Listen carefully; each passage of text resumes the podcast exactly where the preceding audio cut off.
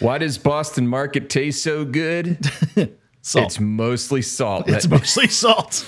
It's it's it's food that got onto a plate of salt. Yeah, look, your tongue isn't supposed to be bleeding after you eat ham. That's just that's just that's just the generosity of uh, the, the, of, the of mashed the salt. potatoes. The mashed potatoes aren't supposed to be crunchy, right? You know what that is? It's salt, baby. Neither is the water, and but you can't get enough. You can't you get can't, enough. You can't get enough, and you know what else you can't get enough of? What? Hey there, everybody. Welcome back to Pixelit. My name is Kevin. With me, as always, is Phil. Hi. And today, we're starting Ooh. a brand new book. Oh, boy. Here we go. It is... Digga, digga, digga, digga, digga, digga. Halo Outcasts. Yes. By Troy Denning. Yeah. Yeah. Yeah. And you might be asking, like, whoa, this, ga- this, this game, this book is not even out yet. And you're right. It's, it's true. Not even. It's it's going to be out in like a couple days from this first episode. Mm-hmm. And um, yeah, we're reading it early, uh, courtesy of the publisher. Yes. Yeah. Full so, disclosure. Uh, Gallery Books contacted us and uh, and asked if we would like to cover this book on our show. Uh, and uh, we're not being paid for this, but we are also, you know, this is this is something that was provided to us early. Uh, gratis. Gratis. So, look at this. Yeah, look at that.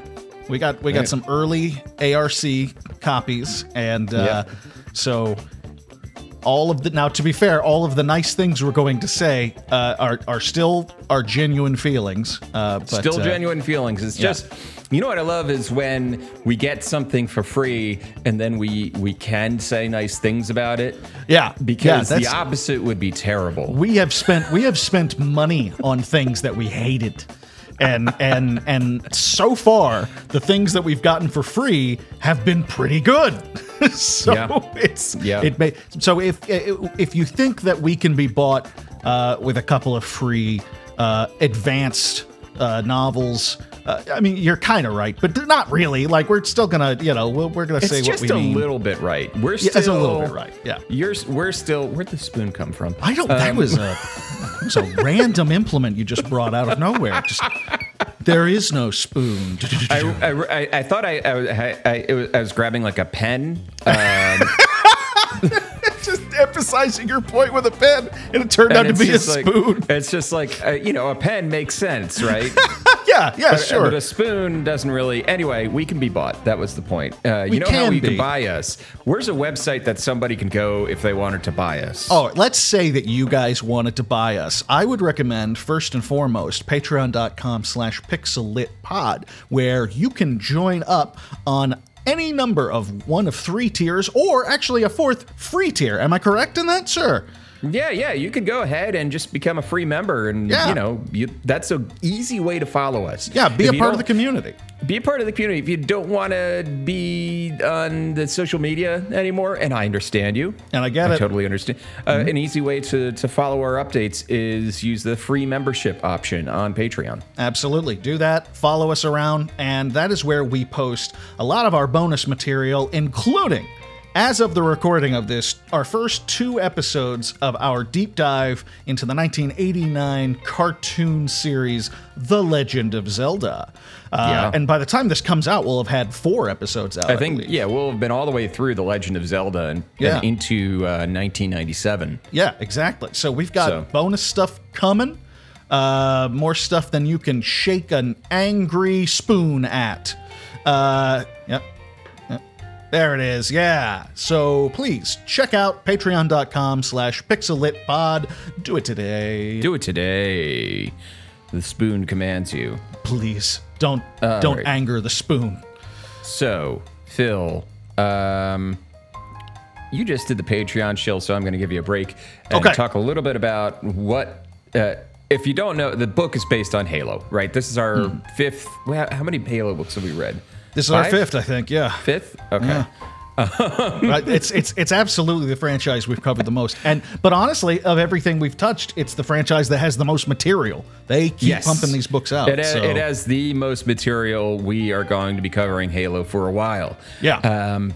So Halo Outcasts There's a note at the beginning. It takes place before the events on Halo Zeta, which means it is taking place before the last book that we read, which was Rubicon Protocol. So mm-hmm. Rubicon Protocol, which was released first, hasn't happened yet.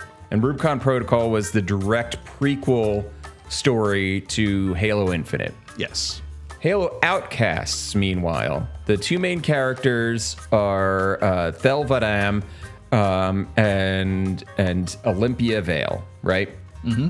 Who are characters uh, Vadam has been in, and I'm pr- sure I'm saying that wrong because there's apostrophe, an apostrophe in there, but Vadam has been in a bunch of other of the Halo games. Uh, he was in charge. He was he was in charge the in charge of the fleet that glassed Reach, uh, et cetera, et cetera. Uh, Olympia Vale was from Halo five. She was a character in Halo five. This book more or less bridges the events between Halo five, in which Cortana basically becomes an evil tyrant overlord, mm-hmm. um, and the events of Halo Infinite. So this is kind of like that that gap in between.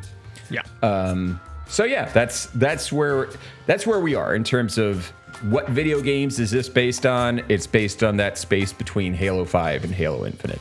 Yes, yes. And this is part of a standalone series anyway, so right. it's, it's uh, this one isn't part of any of the trilogies, any of the series is, is, is so you're able to hop in there and just go, uh, which is Yeah, great. Uh, by the way, everything I just said, I looked up some of it, but most of it gets explained during the course of yeah. the book. So you, you don't have to know, uh, as long as you're familiar with like the concept of Halo, the video game, you don't really need to... Uh, know a whole lot because uh, unless you you're afraid of getting spoilers on mm-hmm. the games that you haven't played, right. um, you don't have to know a whole lot. They, a lot of it gets you get caught up easily. Yeah, yeah, that's true. So who is Troy Denning? Oh, Troy Denning, you ask. I, I gotta tell you, I, every time we do one of these, I, I I look forward to looking up the authors here because there's that feeling of like. I don't always know the names of these guys, and there's always something crazy, surprising, and exciting uh, that I find out, like, well, not always, but a lot of the times. And this is one of those times. Uh, Troy Denning actually started his career as a game designer in nineteen eighty-one for T S R. Wow. Uh, yeah, this guy is old school. He has got. What, did he work on Dungeons and Dragons? He worked or? on Dungeons and Dragons, and not only did he re- work on Dungeons and Dragons, he co-created the Dark Sun setting, which is one of my favorite settings. Wow. Yeah, he worked with Brom, he worked with Tim Brown, Mary Kirchhoff. He worked with a lot of like excellent legends within. This would have just uh, been advanced thing. D and D, right? That he worked yeah. on, right? Yeah, yeah. Because uh, first edition is. seventy something to because yeah yeah this would have been this would have been advanced second edition which is I, second it, edition I yeah forget. it gets very it gets very I forget the years for but me. yeah yeah no but he he worked on some really cool original stuff for game design, and while he was doing that and after he was doing that he he wrote uh let's see he wrote five novels for the Dark Sun series. Uh he wrote about over a dozen Forgotten Realms novels. Wow. Um he has written, this is his seventh Halo book, and possibly the thing that he would be best known for is he wrote about a dozen Star Wars books. Uh, wow. Books that are all now, I believe all of them are now considered in the, uh, what do they call that? The Legends. Oh, the Legends canon. Yeah, yeah, which is whatever. But he he wrote The Swarm War and Tatooine Ghost and a few of these that I have absolutely read. Uh, and it was really cool to to to... Uh, see them put up against. So this guy has worked on some big damn franchises and uh, has yeah. really left his uh, his thumbprint on them, and it's really impressive to me because he is he's he's up there with Alan Dean Foster and some of the other old school fantasy writers that we have talked about, um, who laid a lot of groundwork, but were very much of their time. Uh, but as we're going to get into with this, Troy Denning is an exceptionally modern writer. Mm-hmm. Uh, and uh, so it uh, finding out that he wasn't just some up-and-coming guy that I just, I've actually read, read his work before, uh, that he is old school as shit uh, made all of this that much more impressive. Uh, right. It's really cool.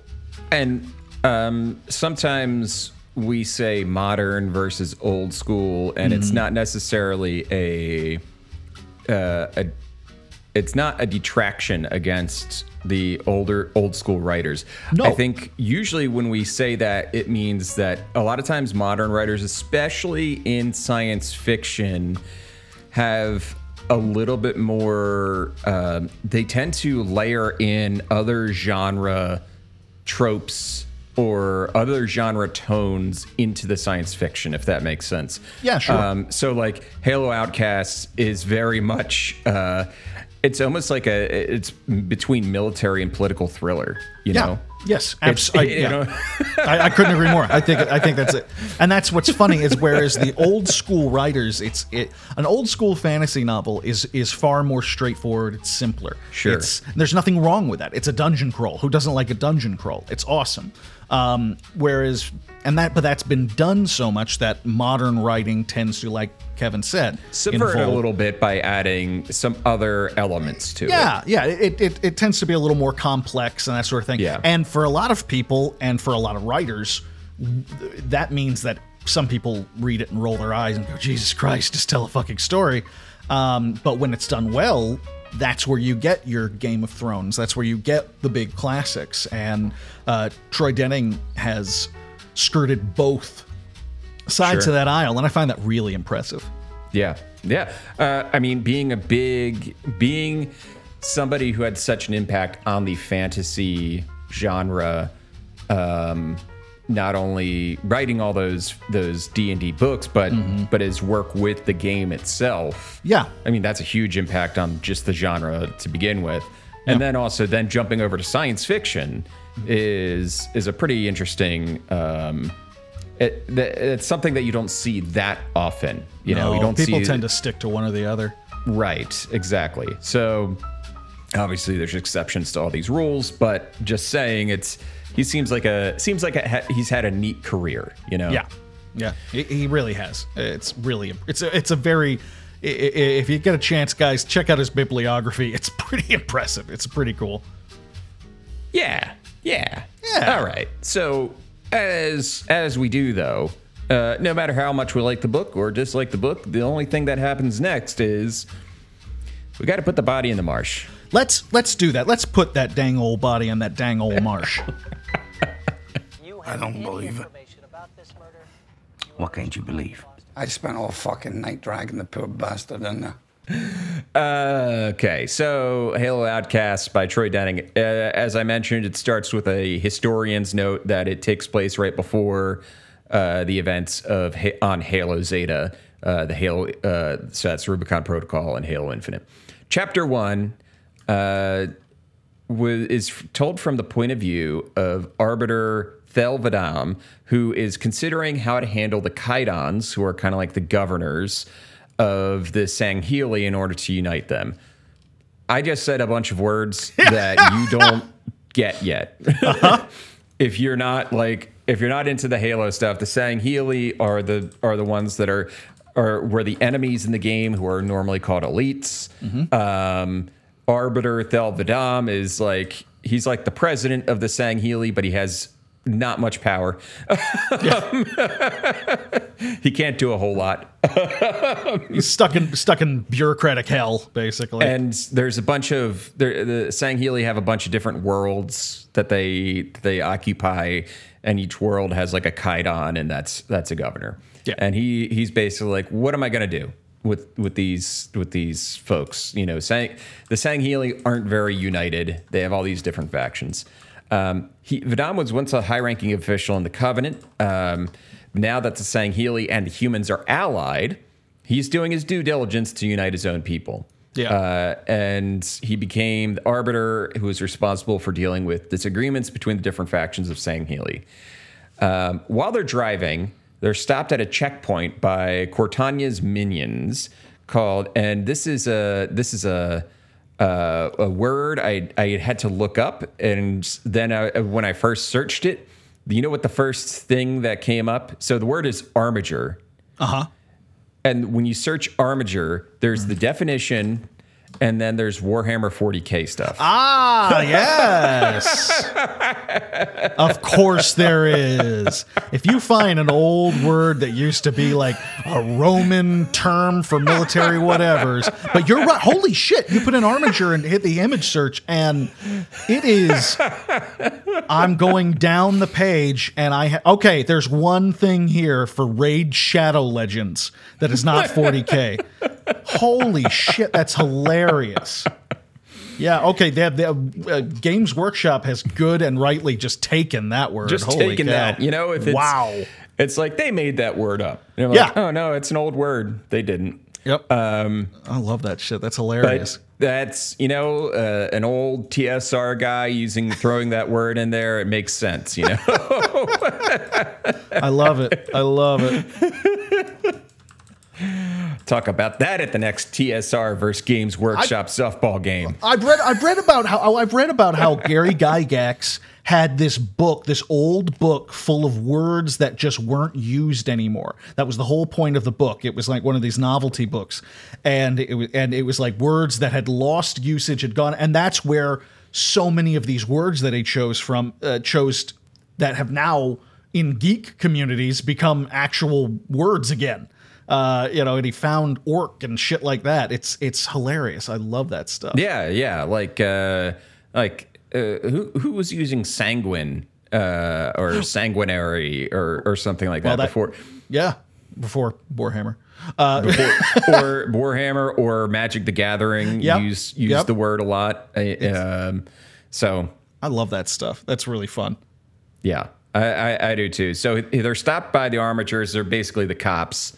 Um, yeah, they're the M Ps. Yeah, they're, they're the cops that Cortana deploys to these uh, to these cities, and uh, the cops are like, "Can we talk to you?" And uh, there's an entire living complex, like an apartment building or whatever, that was destroyed mm. by some sort of fight. Uh, and the and the armigers are like, "What do you know about it?" And Vadam's like, "I don't know. I I just got here, man." And then they take take his and his bodyguard's guns and send them on their way. Yep. um, it's a really well-written scene. It's hard to describe how tense this it's scene tense. actually becomes. Yeah, right off the bat. You know what it actually made me think of? It made me think of twenty-four.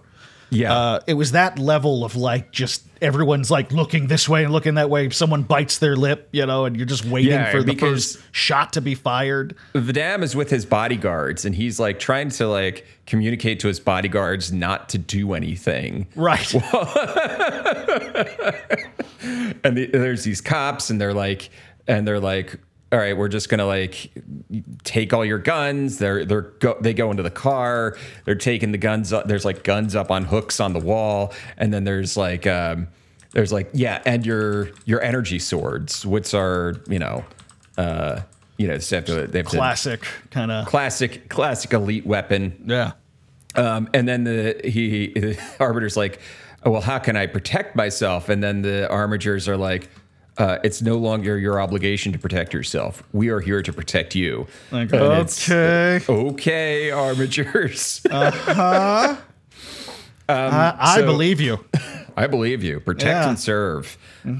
Um, mm-hmm. Chapter two. Uh, Vadam continues on his way back to his estate uh, while speaking with his bodyguards about the nature of Sangheili pride, uh, the antagonism that happens in the High Council meetings, Uh, and his bodyguards are talking about how they think he has to strike first against the tyrant if he learns of an attack. And there's one point where Vadam is like, he doesn't answer because uh-huh. he's like, I can't say no. If I say no, I'll lose face. And if I say yes, then I'm just dumb. You know, like I can, he just like remains silent. They get back to, back to his place and uh, Vadam's butler basically They, they call him a keep master. So he's basically the butler. Uh-huh. Uh, yeah. uh, Vadam uh, comes out and meets them at their crav or their car, whatever, uh, and tell to tell him about a visitor. Uh, Vadam assumes it's Olympia Vale, the Spartan who lives nearby and is a liaison between him and the U N S C. Uh, but it's not. It's an Oath Warden. And I couldn't stop calling them an Oath Keeper uh-huh. um, in my yep. head. And I'm like, well, where was this guy on January sixth? Right. Um, sounded like they somebody they could have used. He's actually effective. So um, he's basically a hitman or mercenary that people hire to make sure that people keep their promises. I love this concept so much. If you find out someone, yeah, if you find out someone broke an oath, these guys, they're just weirdly traditional. Of course, they get paid for it, but they're also like these weird quasi-religious fanatics. Like, but nobody, everybody looks down on, like they have, yeah. they have no status. Everybody hates them. Yeah, because everyone wants to lie, Kevin. Because everyone wants to break their promises. That's why. That's why, yeah. World full of dogs, Kevin. But yeah, it's such an interesting concept. It really is. It's cool. Um, I think that would actually be a neat uh, D and D antagonist. Yeah. Like if you were running a campaign with a um, uh, with a paladin in it, and mm-hmm. it's a paladin that breaks their oath. And oh, then, that'd be amazing! Wouldn't yeah. that be cool? Like, that would be really cool. Like yeah. there, you get you get word that the or, the Oath Warden is coming for you or something like yeah. that. That would be fun. Like and, and, and it's and, just like a stalker. And I, I've been I've been wanting to run a D and D campaign with like maybe a, a little bit of a stalker enemy where I'm just doing like silent rolls every time they show up to a town. I'm yeah. just rolling, and if I it hits, it. if it's like over, it has to be like. Uh, over a certain number. So it would start at like ninety-nine, right? Mm-hmm. Uh, uh, and it would be like, all right, a one percent chance, right? right? But every time they go somewhere, it re- the D C on it reduces. Right, right. I love it. I think that's great. I Yeah, that would be hilarious. I'd love that. I think that would be fun. Yeah. Um, so the Oath Warden. Um, So Vadam meets the Oath Warden in his grand hall, which has been totally stripped of any electronics. Uh, basically, the only way to make sure that Cortana hears nothing is that there's nothing electronic in the entire room. Yes. They have to go to be a, full Luddite to, to protect themselves. It has to be themselves. A clean room in order for it to work. It's, I mean, it makes sense. It's that, yeah. Uh, they talk a little bit about the... Um, He has these installations on the walls that tell the history of his his like ancestors and his his like journey so far through life, the stuff that he's done and uh, and things like that. Um, and uh, the Oath Warden comes in and lays out his case. Mm. He's looking for someone that was living in that complex that got destroyed.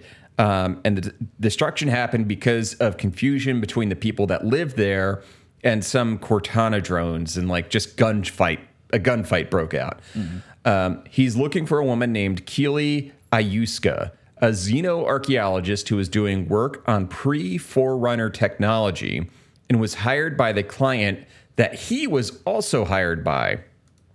Keeley has gone into hiding after taking the money. Basically, she may have discovered a pre-Forerunner we- weapon that was able to destroy a Guardian, yes. which is something that can destroy a planet by itself. I looked up like I looked up uh, Guardian just to see a picture of it. It's one of the things in Halo five. Um, I don't know why whenever I, I, I, I was thinking Guardian, though, the thing that popped into my head was uh, Nimrod. Oh, sure. Yeah, yeah, yeah. I mean, you're not that far off. He's a little smoother. I mean, Nimrod is like, you know, uh, not not the biblical Nimrod, the Marvel one. What, yeah, duh. What do you think? What do you think, Google? The pink one. Uh, the pink one. Yeah. I don't know. I kept thinking, uh, for some reason, Nimrod kept popping into my head. And I was like, I don't know. I like his design. I mean, yeah, I think it makes sense. I use him in my Marvel Snap deck. Oh, you do? Okay, mm-hmm. Yeah, that makes sense. He's a good. He's a good guy. He's a good guy. He's a good guy. He's there to good guy that things. Nimrod. Good guy that Nimrod. He's oh, yeah. uh, he's a he's a definitely a villain. Um, oh yes. Bad guy. Uh, ve- bad, bad. Very bad, very bad, bad guy. Bad guy. Bad guy. Yeah. Um, so basically, Keeley's client would get first pick of whatever she found there, and Vadam realizes. Um, that if the client, if the humans got it first, they wouldn't need the Sangheili, and if any of the Kaidons were getting it, that means they could con- take control over the rest of the Sangheili. So he's like, okay, so we have to go find this thing. Chapter three, Olympia Vale is at her house, and she's been paging Vadam to figure out what's been going on with the armigers all day. Uh, she also goes through her other contacts, including a human who works at Kolar Manufacturing, which is a Sangheili uh, ship manufacturer. Uh, while she's thinking about this, she notices a transport driving up the road to her house, um, and she gets ready in case it's something dangerous, and the driver throws something out the window and continues on. And it's this little pod thing, and it's a pod that makes a noise to attract... So, like, female Sangheili put it out to attract mates. Yeah, um, yeah. It's an interesting, it's like little, little little orgy pod or something. Yeah, like like it's it's a I'm in heat and down to clown Charlie Brown pod. It's uh, and an it's interesting a Sangheili, choice.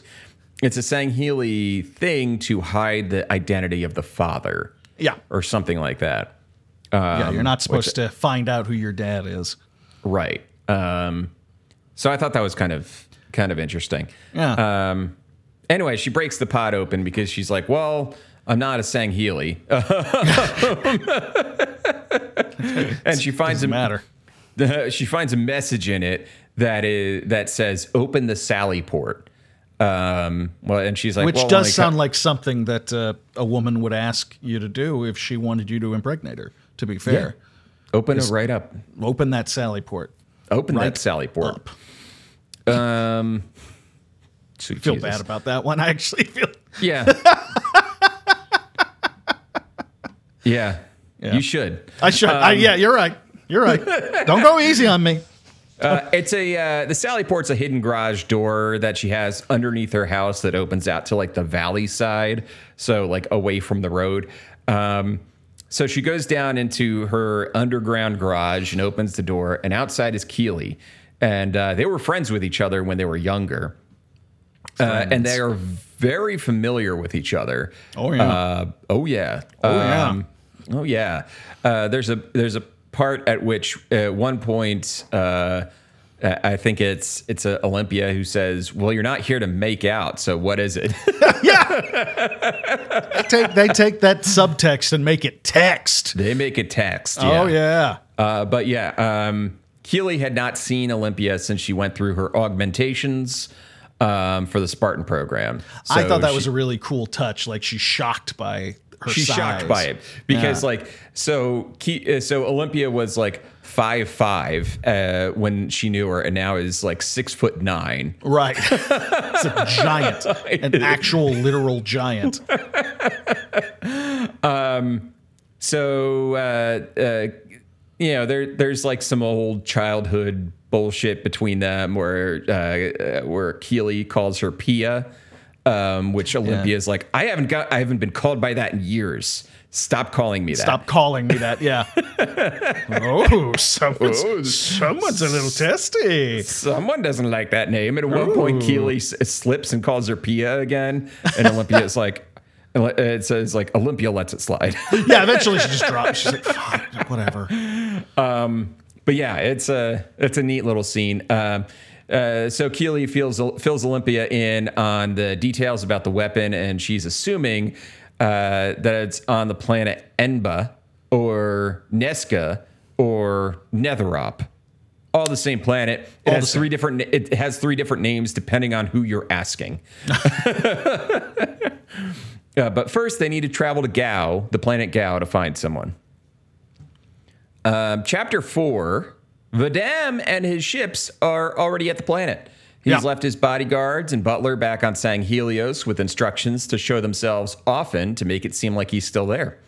Uh, Vadam has some contemplative moments in this chapter, thinking about how brilliant Cortana once was and how she ultimately became the tyrant that she is today. Mm-hmm. Uh, Vadam meets the other Kaidon he requests to join him in the ma- mess hall. So there's Talit, who is this, like... old crotchety old man and misogynist uh-huh. who uh, are there Sangheili misogynists? You bet there are. You, you bet your ass there are. In a, in a world with uh, with little orgy fuck pods, you bet there are some misogynists. You bet there is. Because those guys still somehow get rejected by them. Sangheili incels. That's all there is to it. um, and then uh, Ola B C, who is a badass woman who basically like she like saved an entire planet by herself, and and then then took that group and she she colonized a, a uninhabited planet, and the planet is named after her. Uh, it's like he's like, oh, this because so at one point Talon's like, oh, this this woman is here. Yeah. Uh, and I guess she's a Kaidon, and and Vadam's like, she's a high Kaidon. Like, yeah. She's the governor of her own planet. Shut the fuck up, old yeah, man. Ba- basically tells him to get his fucking shine box. It's pretty amazing. Oh, God. Um, yeah, so uh, they have these debates back and forth about what are the merits of actually being here? Does the tyrant already know we're here? Um, but they do realize one thing is the tyrant feel the tyrant fears Keeley in, uh, specifically for some reason. Mm-hmm. Like, like Cortana should know everything that Keeley knows. So why would Cortana be afraid of one human xenoarchaeologist figuring it all out? Right. Um, meanwhile, uh, we're on the planet Gao with Olympia and Keeley, and they're landing. Uh, they're taking a helicopter uh, to land outside of a small settlement. Um, they're looking for someone who can guide them on Netherop, and the settlement is made of people who used to live there years ago uh, before the U N S C evacuated them to Gao. Um, this is an awesome moment. So there's these there's these guys who are just kind of like hanging outside, um, and Vale walks up to one of them and is like, "Neat gun, can I look at it?" Uh-huh. And just like grabs it. And she rips it out of his hands, and then she like she checks it, and she completely disassembles it in front of him.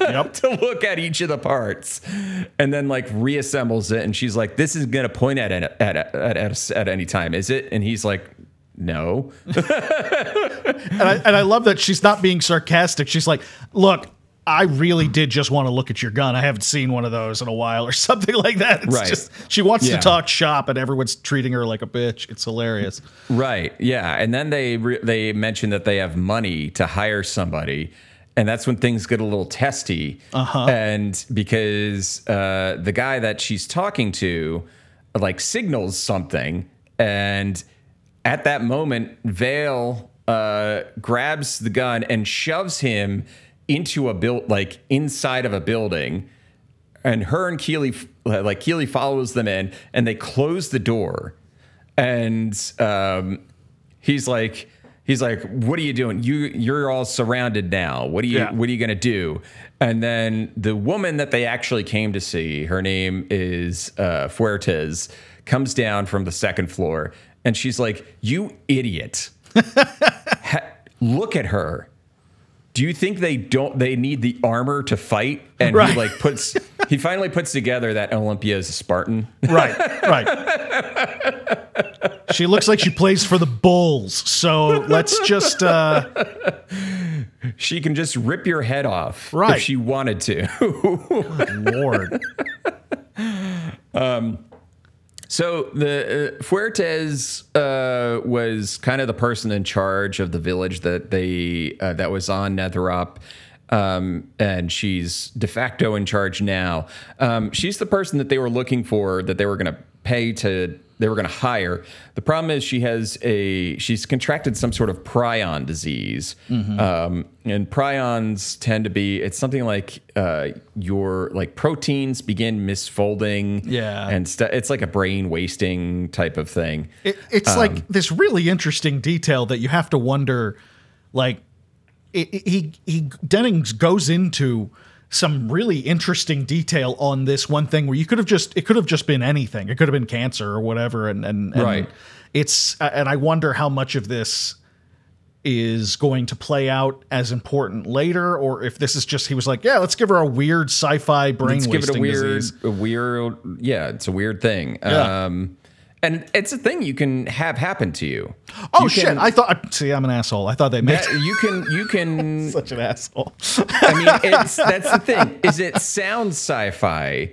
Um, uh, it's the term prions refers to abnormal pathogenic agents that are transmissible and induce abnormal folding of specific normal st- cellular proteins called prion proteins that are most uh, found abundantly in the brain.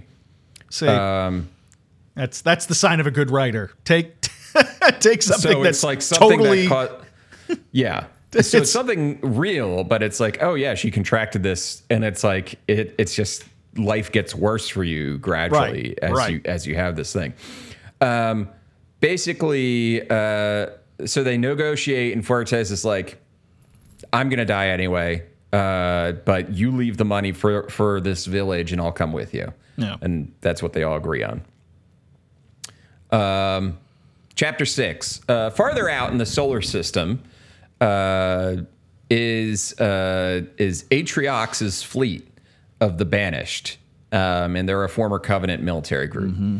Um, and they're just watching shit from afar. Like, these are the same guys that we got to see in, uh, the last, uh, in Kelly Gay's Halo book. Yeah. The Banished. Yes. Yes. Right. They were Banished. Yep. Um, it's basically, so, like, the Covenant dissolved. Yeah. And then the people who were still militaristic and still wanted to fight the war, even though the it's like basically the entire, you know, the, the entire purpose of the Covenant was perpetuated by this big lie, right? Yes, yes. And once that was exposed, the Covenant fell apart. Uh, but the Banished are still together because they're, you know... the South will rise again, I guess. Yeah, yeah, they really are the, the the adherents of the lost cause. That's that's essentially what they are. Yeah, yeah, good call. um, so they're watching the Arbiter's group from afar, using some sort of holographic technology to hide their presence. Um, and Atriox is speaking with Solju, who is the one who hired Keeley to find the artifact that can kill the Guardians. Uh, and Solju also hired the Oath Warden to find Keeley. Uh, which is what kicked this whole thing off. Um, and he knows a lot. He already knows that there is a weapon on this planet that can uh, destroy Guardians just based on his own preliminary research. Mm-hmm. Um, but he needed somebody who was more familiar with this stuff, who's an expert. And there's not a, that's the thing they kind of make clear.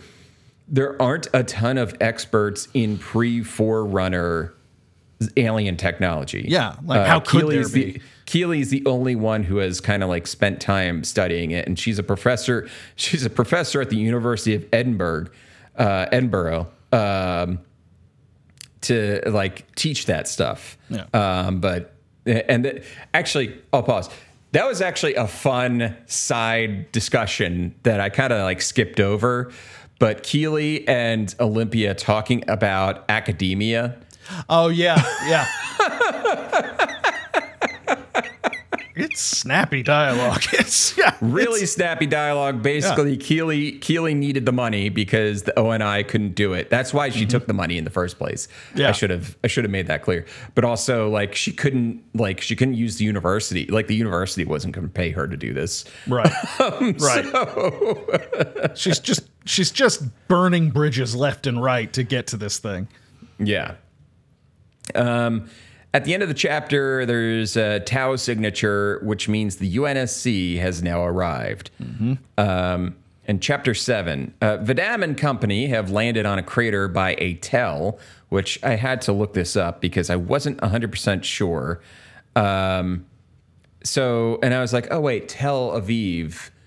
Wait a minute. And then I, I was like, Thel is a mound. It's like a, it's like a, it's like a hill. But oh, it's it's like okay. one of those one of those places that's been construct. It's a mound that's been constructed as opposed to like a natural forming one. I did I didn't put that together. That's cool. Okay, all right, all right.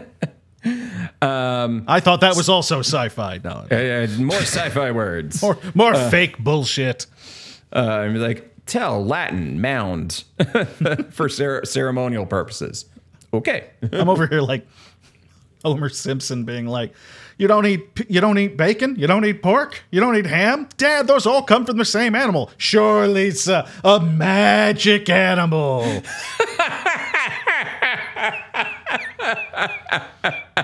That's that's what that's what this entire first third of the book has been for me, and I'm like, oh, that's not real. That's a thing that Troy Denning came up with. It's like, no, that's he invented it. Yes, of course. Space, space, of course, is nonsense. Uh, uh, what's a gime? Oh, a gime. Oh, I see. I always quote that in my head every time somebody says the word gym. And it's one of the only jokes, it's like a joke from The Simpsons that doesn't work without the visual reference. Yeah, yeah. With the fact that he's he sees the sign gym and says, what's a gime? And walks in, sees people walking out, and then says, oh, a gime. I forgot about that one. Oh, man. Uh, so they're down there, and... Uh, They're really preoccupied with some weird mirage shit that's going on off on the horizon. They're watching a shape slowly grow larger uh, off in the distance, and they're not sure is it coming towards them or not.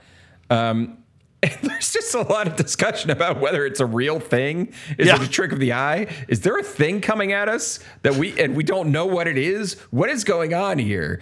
And And it's like, I like, love this scene so I much. I love this moment. It's such a weird moment because they're like, I don't know what the fuck is going on. Yeah. Uh, and, and I kept stopping and second guessing myself because they're as confused as we are. And I, and I was like, am I is am I meant to know what's going on? I have no idea. And it, it was no. it was but no, we're we we are meant to know. No one's meant zilch. to know what's going on. No one At knows one point, what it's great. He's like, he's like, you come here, and they're the, like one of the people comes down and like puts a telescope and and they're like, yeah, it sure is a fucking thing coming yeah. towards us. Yeah. It's It's so great because they're so out of their element. It's just nobody on this, this planet, planet is doing yeah, well. This planet is so alien. It's yeah. hot. It's uncomfortable. It's rocky. There's a thing There's on a the horizon. And it might be getting closer. I don't know. I I love it. It's such a strange way to to, to basically introduce this whole the new setting. The water's changing colors. What's going on here? Dogs and cats living together. Total Mass hysteria. It's great. It's great. Oh gosh. Um, so he's like, all right, just send some ships to go that way and look at it. Mm-hmm. Um, but then there's like some scuffling happening, and then the ships like fly overhead, but they're flying all weird. And he's like, what's going on there? And like, wait a minute, those are humans in that ship. And um, he's like, it's not it's not the U N S C because they haven't landed yet. Mm-hmm. So these these are humans that have, and th- he like he like has like a brain explode like yeah like, yeah. he, he realizes that, that these are humans that have been marooned on these plant on this planet for like thirty years. Yeah, since the war ended. Since before the war ended. Since before, here's the thing. It was even before the events of the first oh, Halo right. game. Right. That's right. That's right. These are these are the these are the Halo equivalent of that one Japanese guy in the jungle who thought that the war was still going on and was exactly. just living it. That's it's crazy. Because that was another moment I was like, wait, who are they? What the fuck is going on? It's just chaos. It's great. It's just chaos. It's like, so good. Everybody is rushing. That's the thing I love about this story so far is every one of the characters is rushing to figure something out. Yes. Before the other group figures it out or before Cortana realizes that people are trying to figure out. But they're going so fast that they're not really taking the time to check the fact that there's weird... other shit happening. Yeah. I love there's this there's a they're like they're they're writing these hum there's humans and those ghosts. And he said, well, what happened to the pilots? They're dead, sir. What? Yeah, they've been decapitated, sir. What? What ha- what happened to the Phantom? They're in the Phantom.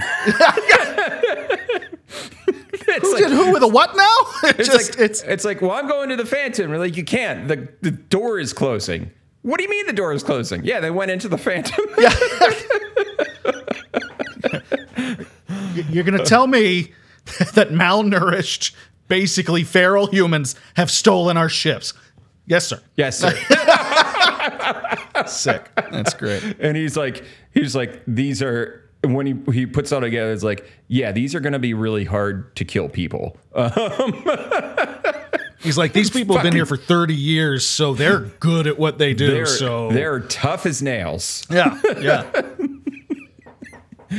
um, so uh, they see like there's like a couple of their of their people like at the entrance of a cave who just mysteriously disappear, um, and and Vadam and the Oath Warden are like there.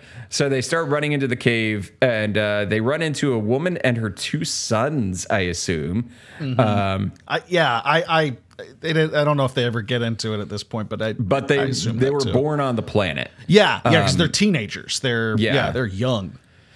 So she's a former U N S C commander who still thinks that the war is going on, and Vadam is like trying to explain to her that the war has been over for a while now, and. I'm lo- I'm reading this scene and he's like, and I'm like, I'm t- I'm like looking at it from Vadam's point of view. I'm like, oh, buddy, you have no point. You have no, you have nowhere to start with them. Yeah, no, you're just, you're just you the enemy. Even, you can't even tell them about the halos. They don't know what those are. Right. Yeah. They haven't he's even like, played Combat Evolved yet, motherfucker. It's it, yeah. But, I just imagine Vadam just sitting there like, all right, what do you know? Yeah. And- just imagine Vadam being like, first the earth cooled, and then the dinosaurs came. But they got too big and fat, and so they all died and turned into oil. Uh, sit in my lap, little boy. I'm going to tell you about the history of the world. I like movies with gladiators in them. Uh-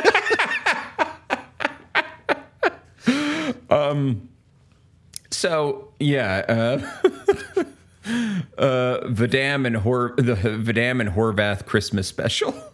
Yeah. We've got, oh my gosh. Oh Vadam my gosh. Vadam and Horvath explain Christianity. Yeah.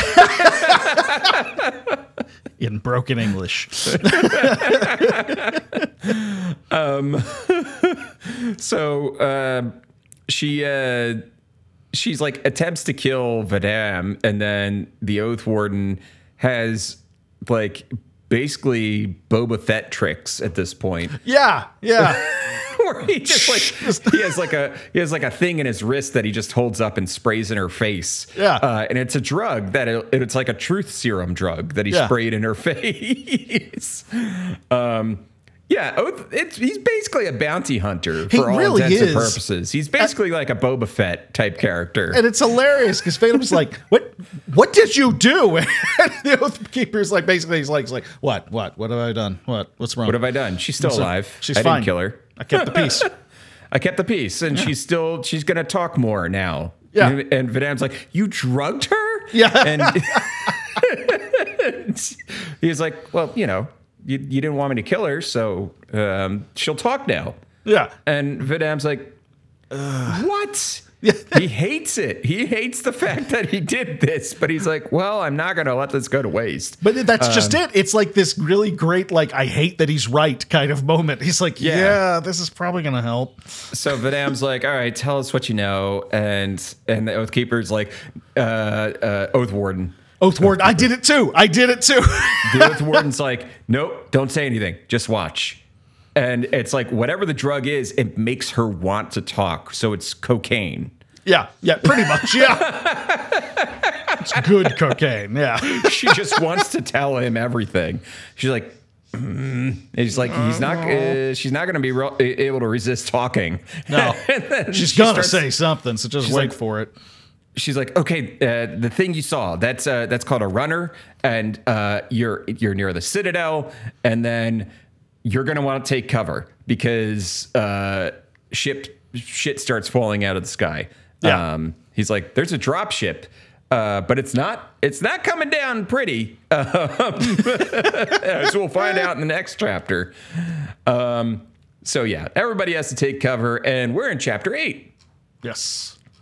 Uh, back up on the U N S C ship, they're hovering over the same tell that Keeley has identified as the most likely location. Everybody basically is coming in. We're, it's yeah. going to be a meeting of the minds here. Everybody's here. Everybody's here. Everybody's partying. Um, and it's like, what's funny is like it took, it didn't take them any time at all because they have Keeley. Keeley's like, yeah, that's it. Yeah. Like Vadam, it took them like a week to figure it out, like with topographical scans and all that stuff to figure out where to land. Um, so uh, Keeley's identified as the most likely location. Keeley and Vale are discussing how they're going to get down there and uh, how they're going to convince the Sangheili that they have claim over the dig. And Vale's like, well, I could try to say that it's a human planet because we humans, like, the only time it's been settled recently were humans. Yeah. And Keeley's like, yeah, I'm sure that'll work. Yeah, sure. I'm sure they'll go they'll go right we'll go for, for that. that. Mm-hmm. Mm-hmm. That'll be fine. Um, but they do have a full unit of O D S Ts to help them with the dig. And I'm sure glad we got those O D S Ts. Oh, yeah. Yeah, they're going to be great, right? They're, they're going to save great. the day. Yeah. I wonder why we're not meeting of them, any of them right now.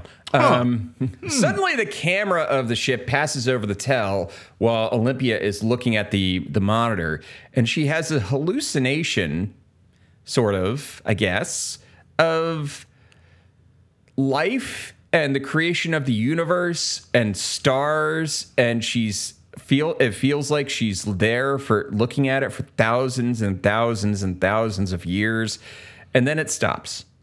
And when the camera moves past that spot.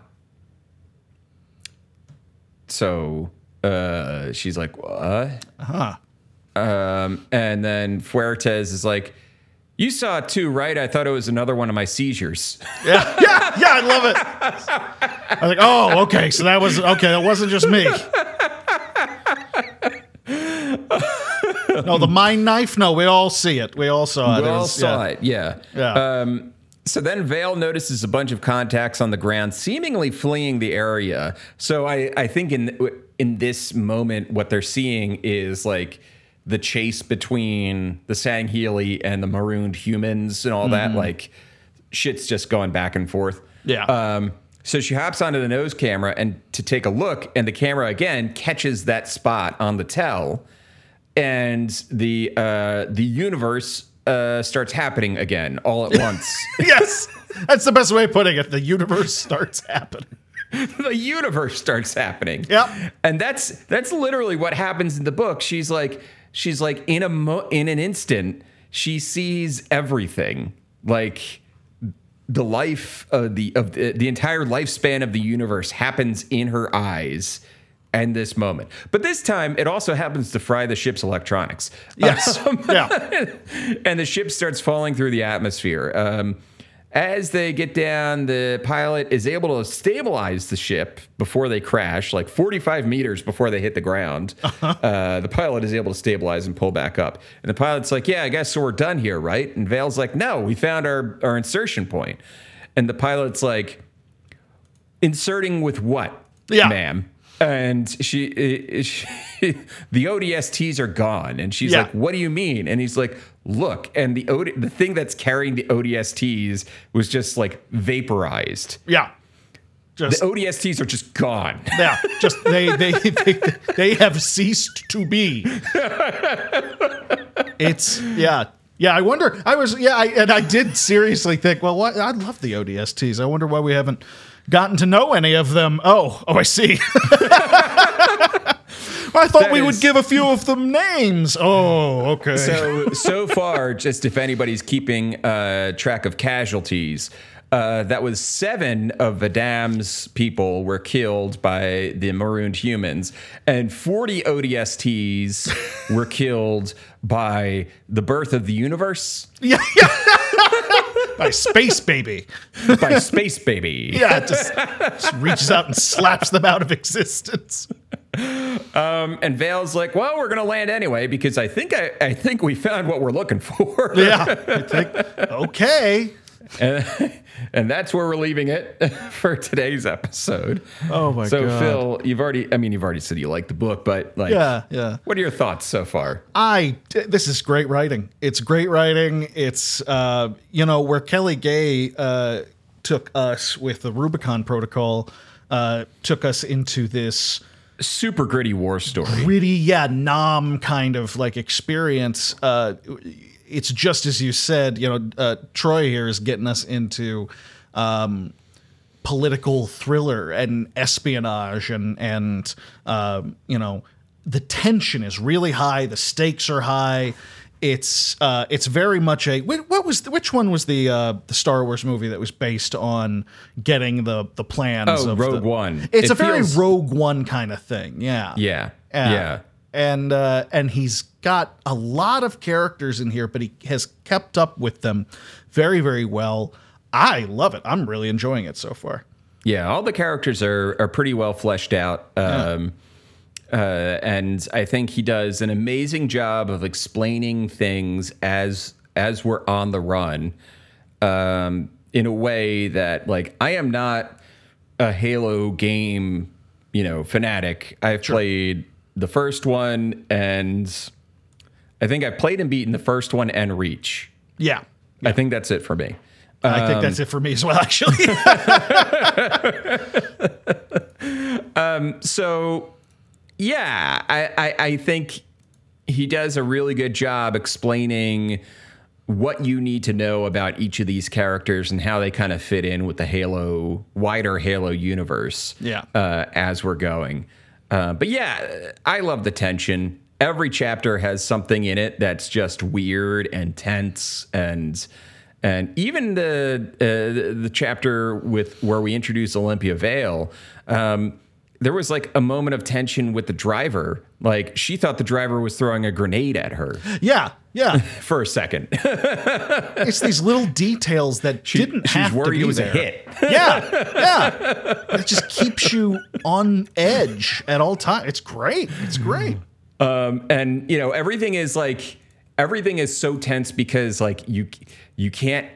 You know, uh, what's it? Uh, the Arbiter, like he's off world right now. He's not supposed to be off world. Right. Like, like Cortana's for, forbidden it from, from you know, uh, traveling without like notifying her staff or whatever, one of the A Is. Yeah. Um, so yeah, uh, that's that's uh, I really like it. Yeah. I like uh, I like all the the stuff. I like that it's from.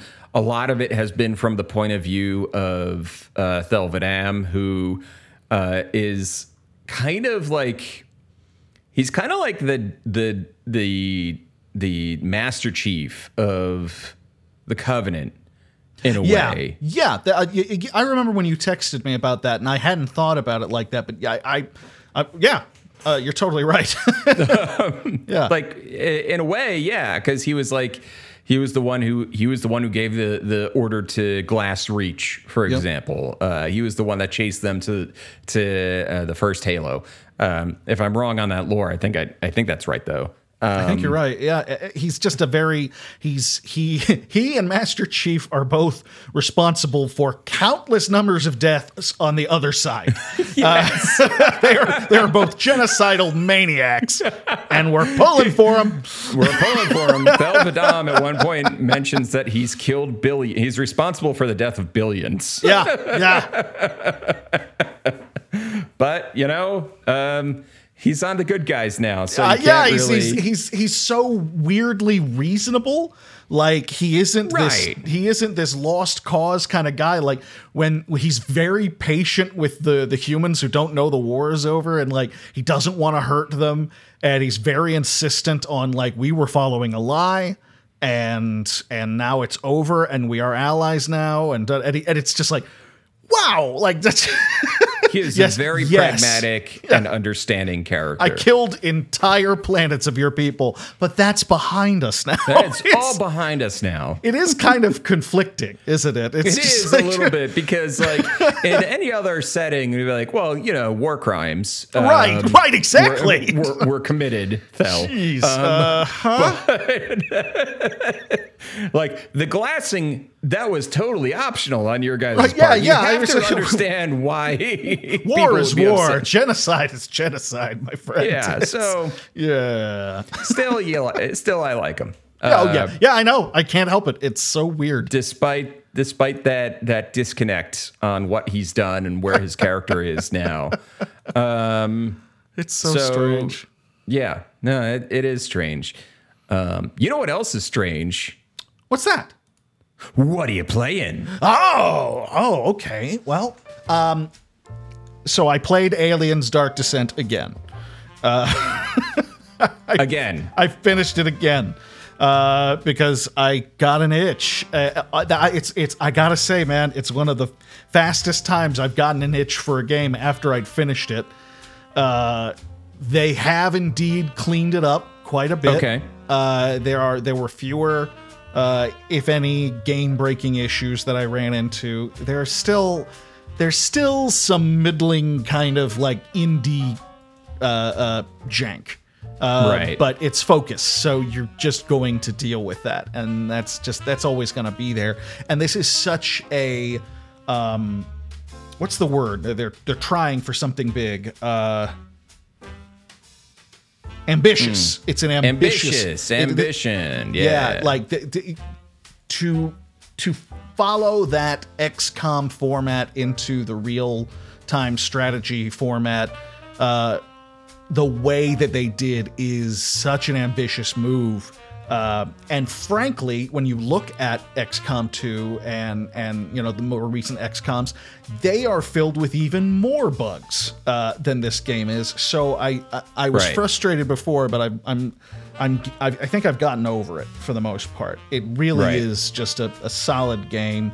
Uh, I wasn't thrilled with the way it came out initially, and I still think that. Fucking games need to come out in a in a finished right uh, in a finished s- uh, state.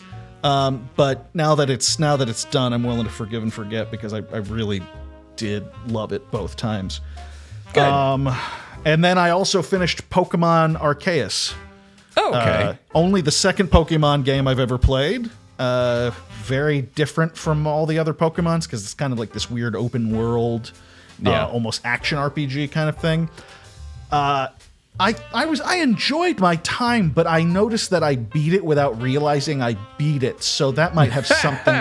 I was literally sitting there one afternoon with my wife, and we were just having some lunch and dicking around, and, and I was playing on my my my uh, Switch, and I'm doing some boss battle, and I finished the boss battle, and I put the Switch down to go. Refill my drink or something like that, and when I got back, the credits were rolling, and I went, "Oh shit, I beat the game!" oh, so okay, so yeah, I, I, I mean, I think that'll probably keep me satisfied uh, with Pokemon for another ten years because the last one I played was about ten years ago, right? Yeah. So I think we're good. Um, yeah. And in a more recent uh, thing, I, I, I played a little bit of Gravity Circuit. Okay. Now, Gravity Circuit is kind of this. It's you look at it, and you're like, "Oh, this is Mega Man," uh, and there's no question they're, they're trying to do they're trying to do a Mega Man X kind of thing with a little right. Bionic Commando thrown in, which had me intrigued. Right. Um, it's fun. It's goofy. I'm not gonna play any more of it. Uh, it I just I, I I found that I was just kind of exhausted already by the first yeah, level. Yeah. I was just like, I don't know if it was the mood I was in or what, but like if you guys like the sound of a new Uh, Mega Man X style game or something. It it looks beautiful. The music's great. Uh, the controls were. I didn't care for the controls, but you could totally remap them. Uh, so there's no that's there's no excuse there. Um, I just feel like I think the more most interesting thing about it is instead of, or at least up to the point that I was playing, instead of it being a shooty kind of thing, you're actually a melee robot. So you're oh, okay. beating them up, and that's kind of cool. But I found that after. Isn't a, it is it's not your bag. It just it just didn't keep me. I wasn't going. I was like, I'm not going to finish this. Uh, uh, so I, I, I but but if that sounds interesting, it it looks very cool. It looks like someone would really really enjoy it. So that's Gravity Circuit. All right. Uh, what about you, Kevin? What do you play this week? Let's see. Let's open up my Steam.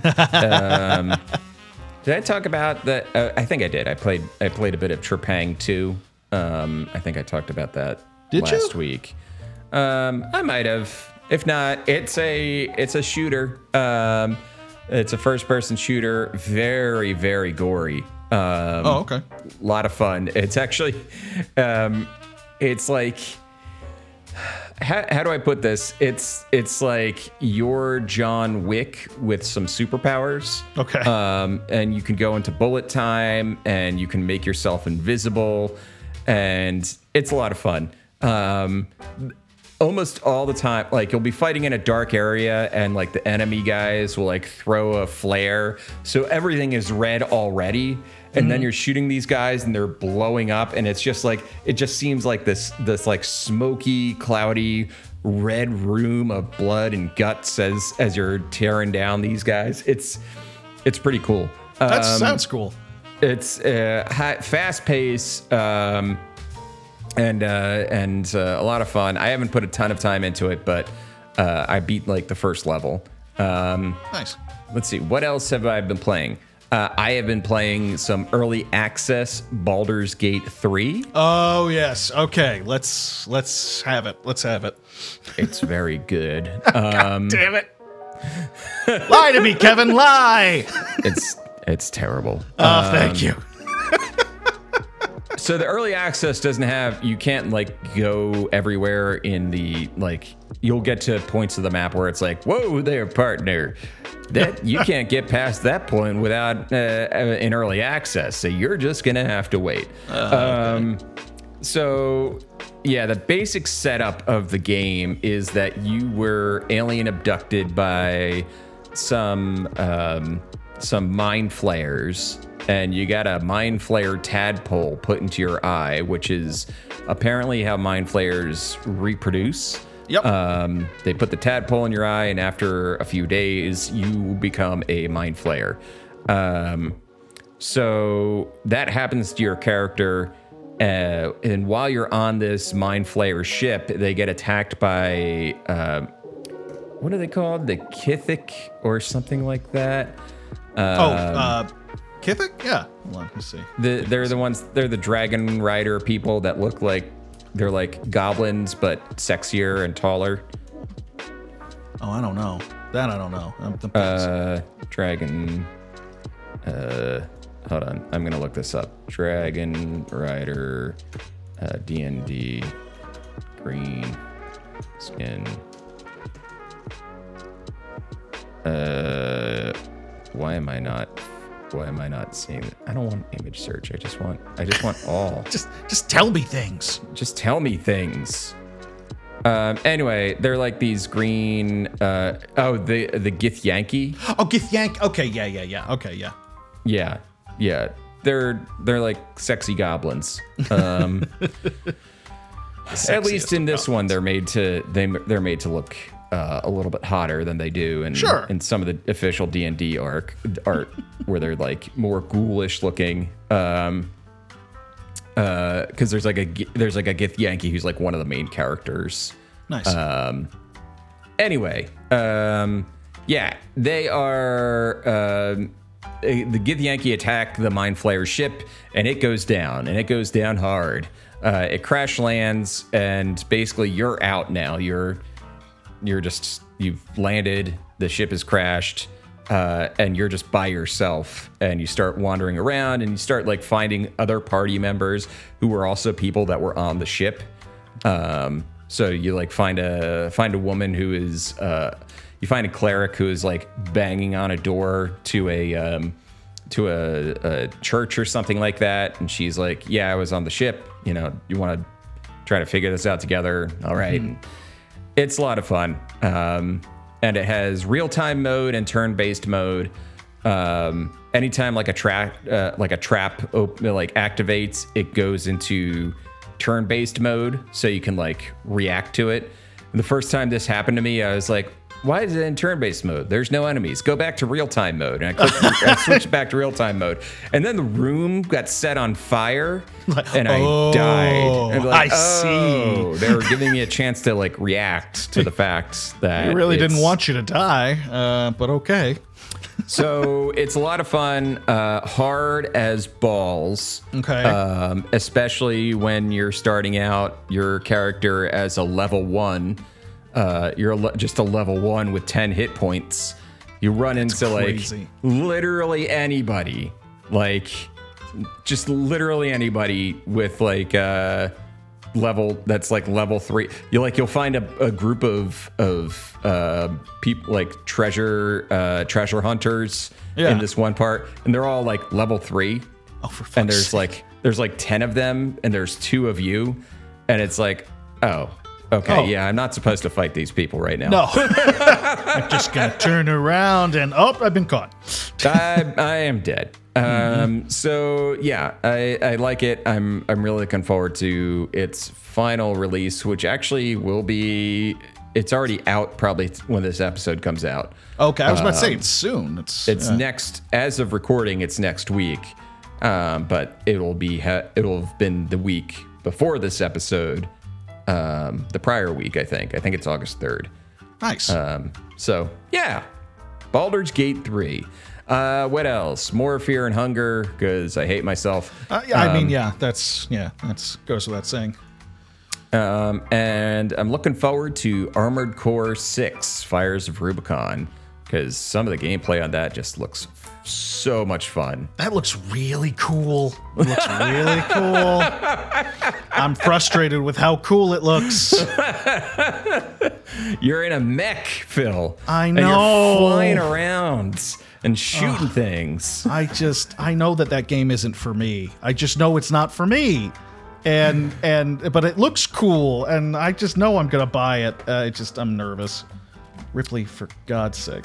This will just open the door for you to getting into like painting Gundams. I mean, I do, I do have Gundams, so I don't, I don't, I don't watch any of the anime or read them. I just like putting together. I, I like the idea of building action figures. I really sure. enjoy that. Um, sure. So, and I just happen to enjoy their design, so I just buy them without thought of anything about their background. I just put them together. It's, it's super fun. Exactly. Um, but that's that's what I've been playing, and uh, that's where we'll leave it for tonight, everybody. Um, so if you can, follow us on uh, Threads. Um, yes. Yes, we are Pix- officially on Threads, and we have put up the uh, out fishing sign on, on the on, the horrible blue bluebird. on, on, on the X. Oh, God. So Don't, come no, find us on what, Threads. Do you not know what X is? Do you not know what... Do you, Oh, I know. I'm I know sorry. It's going to give it to me. It's um, going to give it to you. Yeah, yeah. It's whether you like it or not.